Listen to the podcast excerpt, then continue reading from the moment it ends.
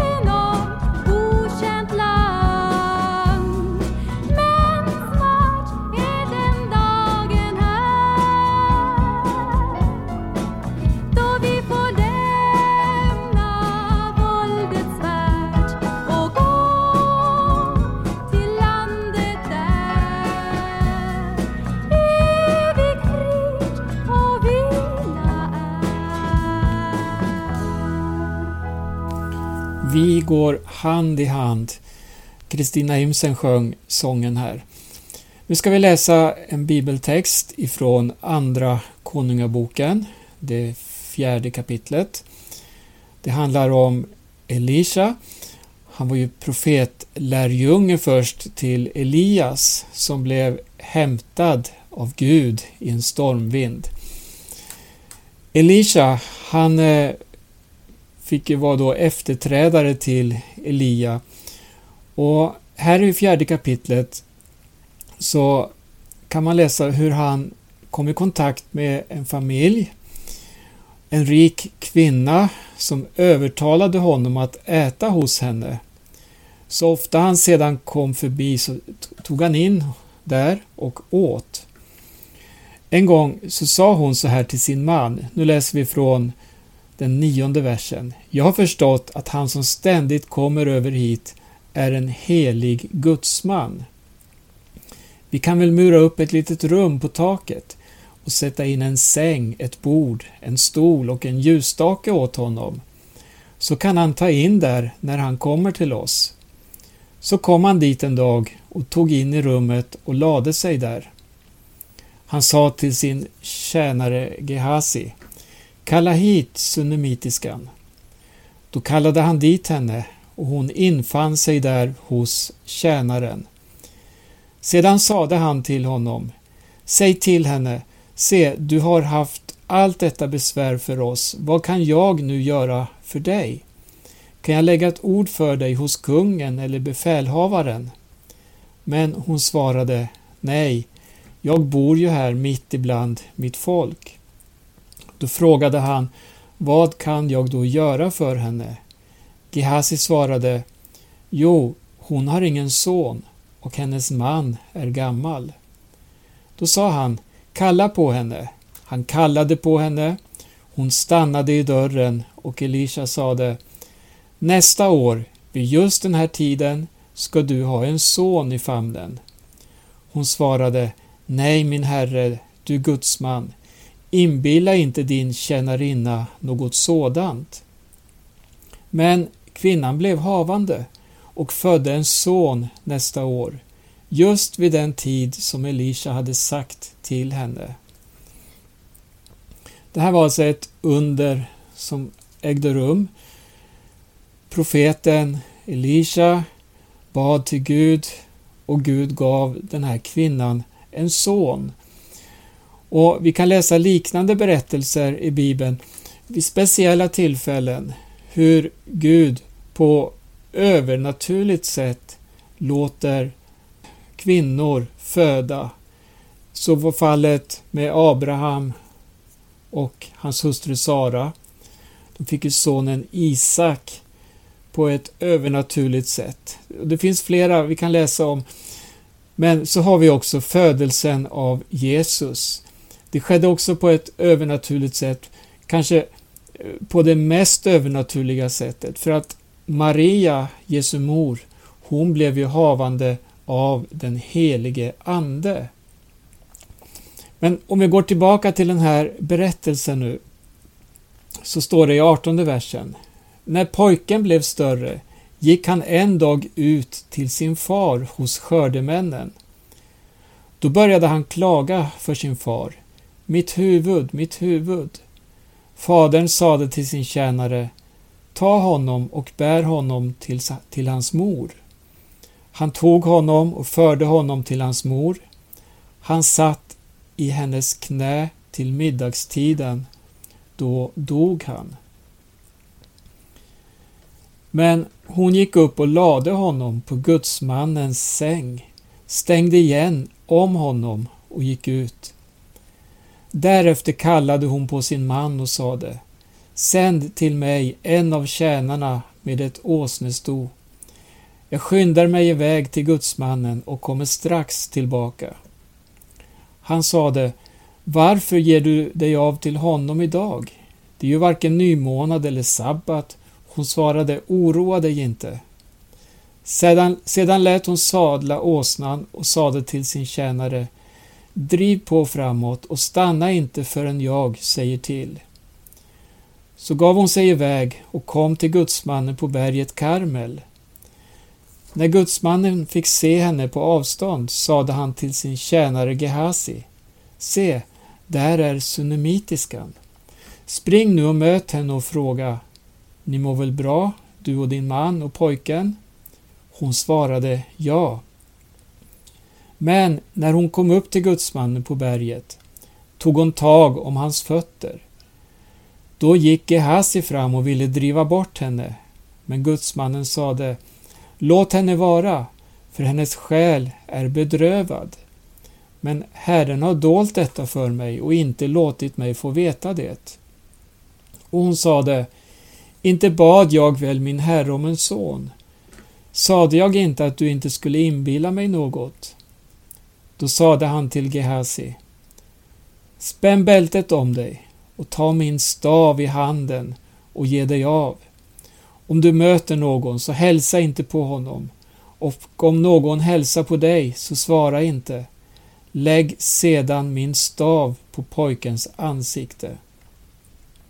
Men pojkens mor sade, så sant Herren lever och så sant du själv lever, jag släpper dig inte.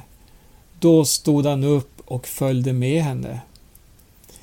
Gehasi hade redan gått före dem och lagt staven på pojkens ansikte, men inte ett ljud hördes och inget spår av liv märktes.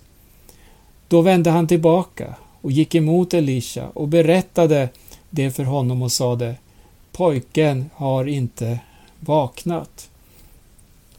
Här har vi en situation då den här tsunamitiskan som hade fått sin son som svar på Elias, Elishas bön. Hon hade inte bett om en son, men hon fick en son och hon älskade sin son mer än allt annat på den här jorden. Och vi förstår också att hon satte sitt hopp till profeten och profetens Gud. För att hon talade inte med någon annan. Hon började inte berätta om vad som hade hänt, om hur hennes son hade dött. Nej, hon hade i stillhet burit upp pojken på gudsmannens rum och lagt honom där på hans säng. Sedan drog hon iväg, målinriktat, för att söka upp profeten och fann honom på berget Karmel.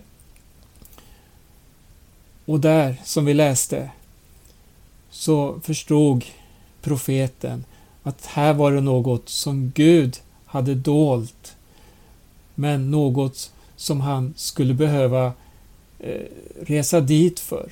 Så han återvände tillsammans med kvinnan till platsen.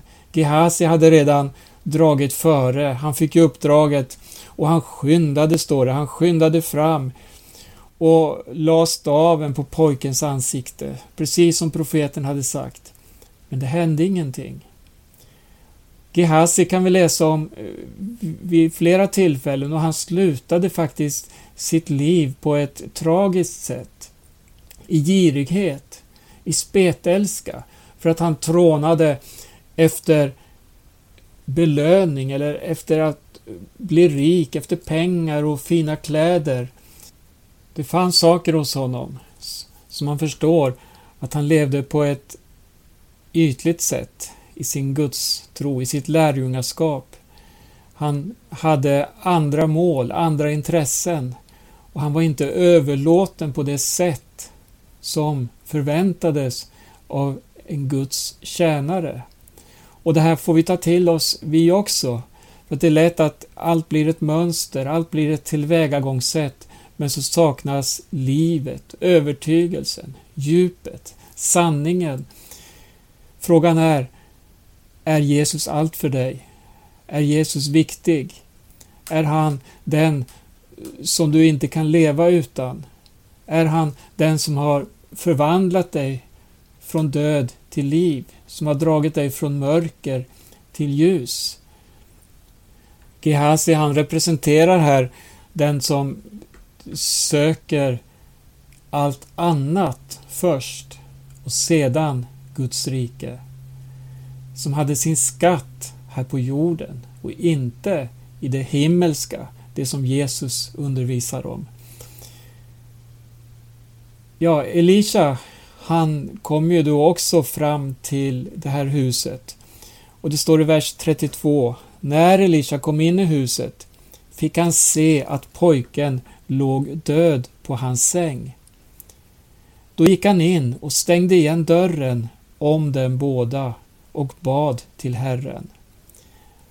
Här möter vi också samma, det, det här engagerade. Han gick in, han hade inga andra intressen, inget annat mål än att nu handlade det om pojken. Och han gick in där och så, vad gjorde han? Han bad till Herren. Men han stängde först dörren om de båda. Ingenting fick störa. Han steg, och det, det, framgår i nästa vers här också, vilket engagemang, vilket, hur han var ett med budskapet. Han gav sig själv på ett sätt. Det står så här, han steg upp i sängen, lade sig över pojken, så att han hade sin mun på hans mun, sina ögon på hans ögon, sina händer på hans händer. När han så lutade sig över honom blev pojkens kropp varm. Och därefter gick han fram och tillbaka i rummet och steg sedan åter upp i sängen och lutade sig över honom. Då nös pojken sju gånger och sedan slog han upp ögonen. Vilket under!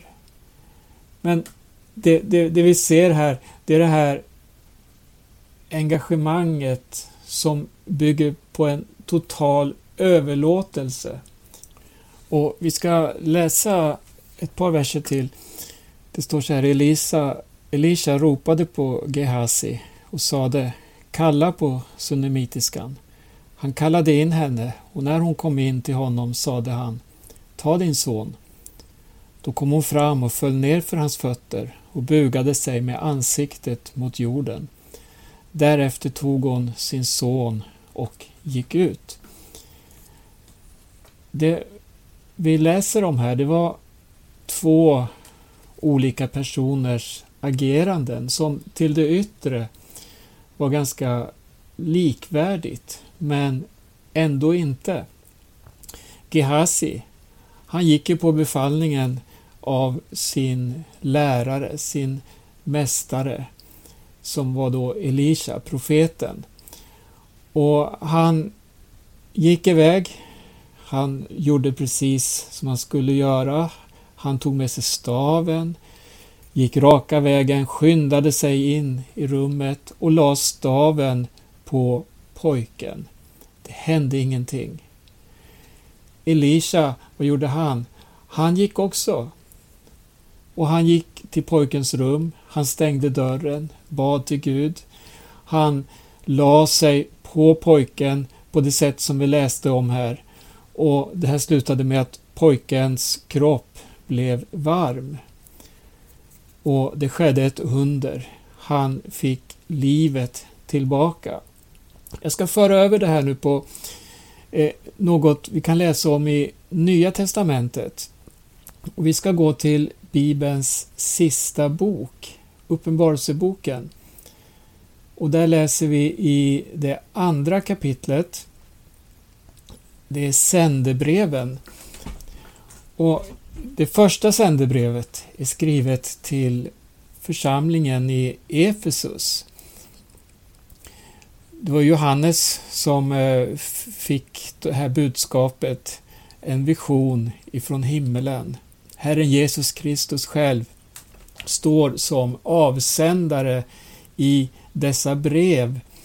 Och det är sju olika brev och det första är till församlingen i Efesus. Och då får han budskapet så här. Skriv till ängeln för församlingen i Efesus. Jag ska lägga till här att Johannes, innan han fängslades på ön Patmos, så var ju han en församlingsledare med stor betydelse för alla de här församlingarna i mindre Asien. Kanske speciellt församlingen i Efesus. Så för Johannes att få det här budskapet, det måste ha varit väldigt tungt på ett sätt. När han på det här sättet får bekräftat, konstaterat vad som har gått förlorat i församlingen. Och nu ska vi ha Gehazi och Elisha i minnet när vi läser det här. Skriv till ängeln för församlingen i Efesus. Så säger han som håller de sju stjärnorna i sin högra hand, han som vandrar bland de sju ljusstakarna av guld. Jag känner dina gärningar, ditt arbete och din uthållighet. Jag vet att du inte kan tåla onda människor. Du har prövat dem som kallar sig apostlar, men inte är det, och du har funnit att de är lögnare. Ja, du är uthållig, du har uthärdat mycket för mitt namns skull utan att tröttna. Vi stannar där först. Här har vi många fina egenskaper, ett mönster, gärningar. Man har gjort allt efter boken så att säga. Precis som Gehazi. Han fick ett uppdrag och han drog iväg. Och han gjorde precis det han skulle göra. Men det gav inget liv. Och då fortsätter eh, brevet till Efesus på det här sättet. Efter all berömmelse. Men jag har en sak emot dig. Att du har övergett din första kärlek. Kom därför ihåg varifrån du har fallit och vänd om och gör dina första gärningar. Annars, om du inte vänder om, kommer jag till dig och flyttar din ljusstake från dess plats. Men den fördelen har du att du hatar nikolaiternas gärningar som också jag hatar. Du som har öron, hör vad Anden säger till församlingarna. Åt den som segrar ska jag ge att äta av livets träd som står i Guds paradis. En sak emot dig. Var det så nödvändigt att påminna om just denna enda sak som fattades? Ja, för det här var faktiskt det mest viktiga, det angelägna. Du har övergett.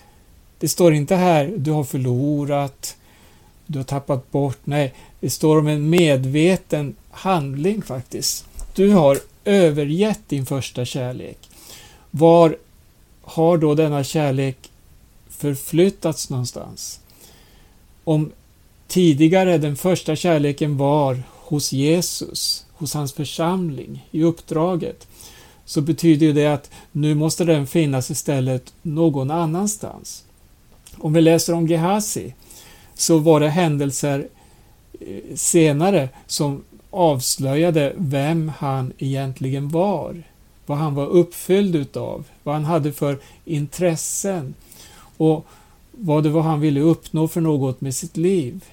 Han ville kanske skaffa sig en trygghet, skaffa sig en bättre inkomst och han såg möjligheterna som bara gick förbi Elisha. Som Elisha inte tyckte han brydde sig om. Och så försökte han på sitt sätt att ta vara på dessa värden. Men han gick ett bedrägeriets väg. Han gick fel väg och uppfylldes av denna egoism och denna girighet som är så fruktansvärt förödande för varje människa. Girigheten, eller kärleken till penningen, det kanske var där kärleken förflyttades till.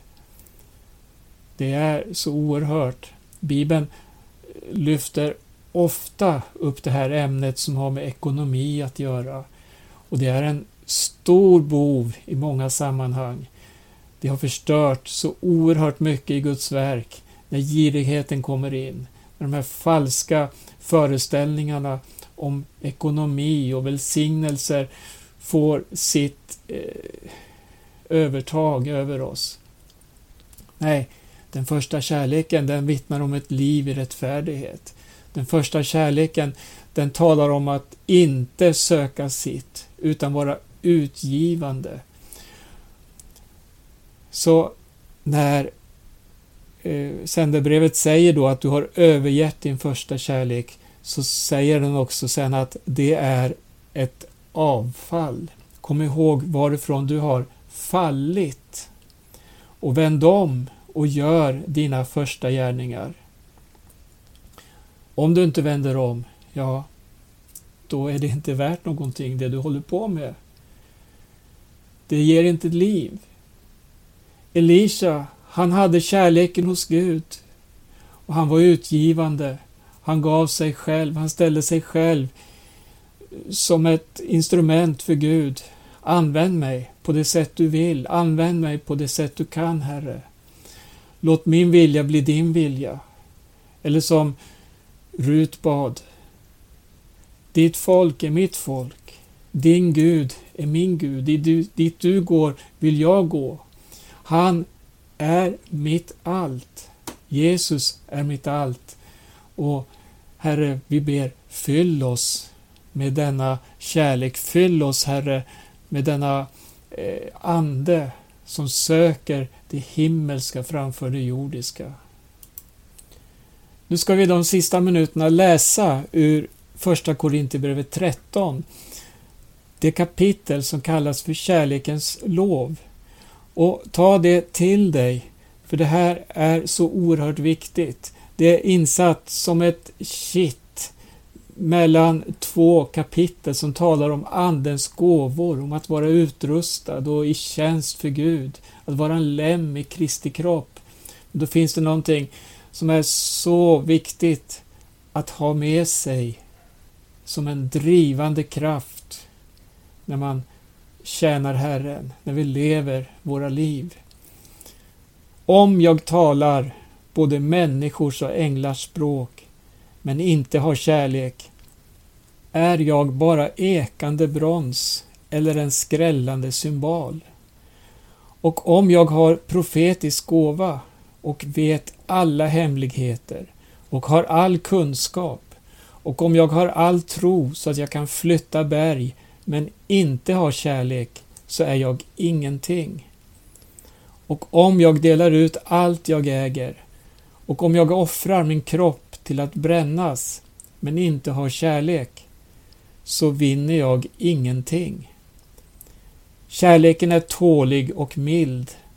Kärleken avundas inte. Den skryter inte. Den är inte uppblåst. Den beter sig inte illa. Den söker inte sitt. Den brusar inte upp. Den tänker inte på det onda. Den gläder sig inte över orätten, men gläds med sanningen. Allt bär den, allt tror den, allt hoppas den, allt uthärdar den. Kärleken upphör aldrig, men profetiorna ska försvinna. Tungomålen ska tystna och kunskapen försvinna. Vi förstår bara till en del och profeterar till en del. Men när det fullkomliga kommer ska det som är till en del försvinna. När jag var barn talade jag som ett barn, tänkte som ett barn och förstod som ett barn. Men sedan jag blivit vuxen har jag lagt bort det barnsliga. Nu ser vi en gåtfull spegelbild, men då ska vi se ansikte mot ansikte. Nu förstår jag bara till en del, men då ska jag känna fullkomligt, så som jag själv blivit fullkomligt känd. Så består nu tro, hopp och kärlek. Dessa tre, och störst av dem är kärleken. Skilja dig från Kristi kärlek?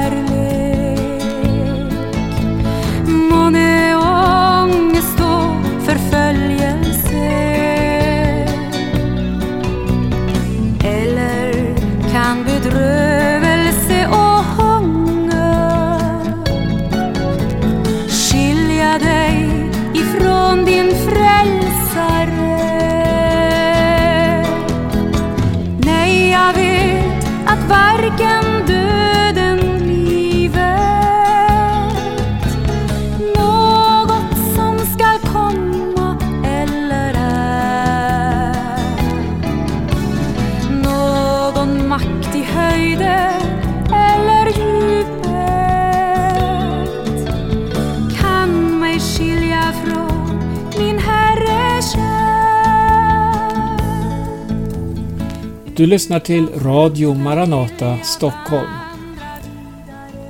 Du kan hitta mer information om Maranataförsamlingen och våra sändningar på hemsidan maranata.se. Där finns det också många ljudfiler att lyssna till. Vi har också en tidning som heter Midnattsropet. Midnattsropet.se kan du gå in på och läsa den och även beställa en kostnadsfri prenumeration. Nu säger vi tack för oss för den här gången och önskar alla lyssnare Guds rika välsignelse. Men dröj kvar om du har spanska språket för nu följer en halvtimme på spanska med Jonathan Rodriguez. Makt i höjden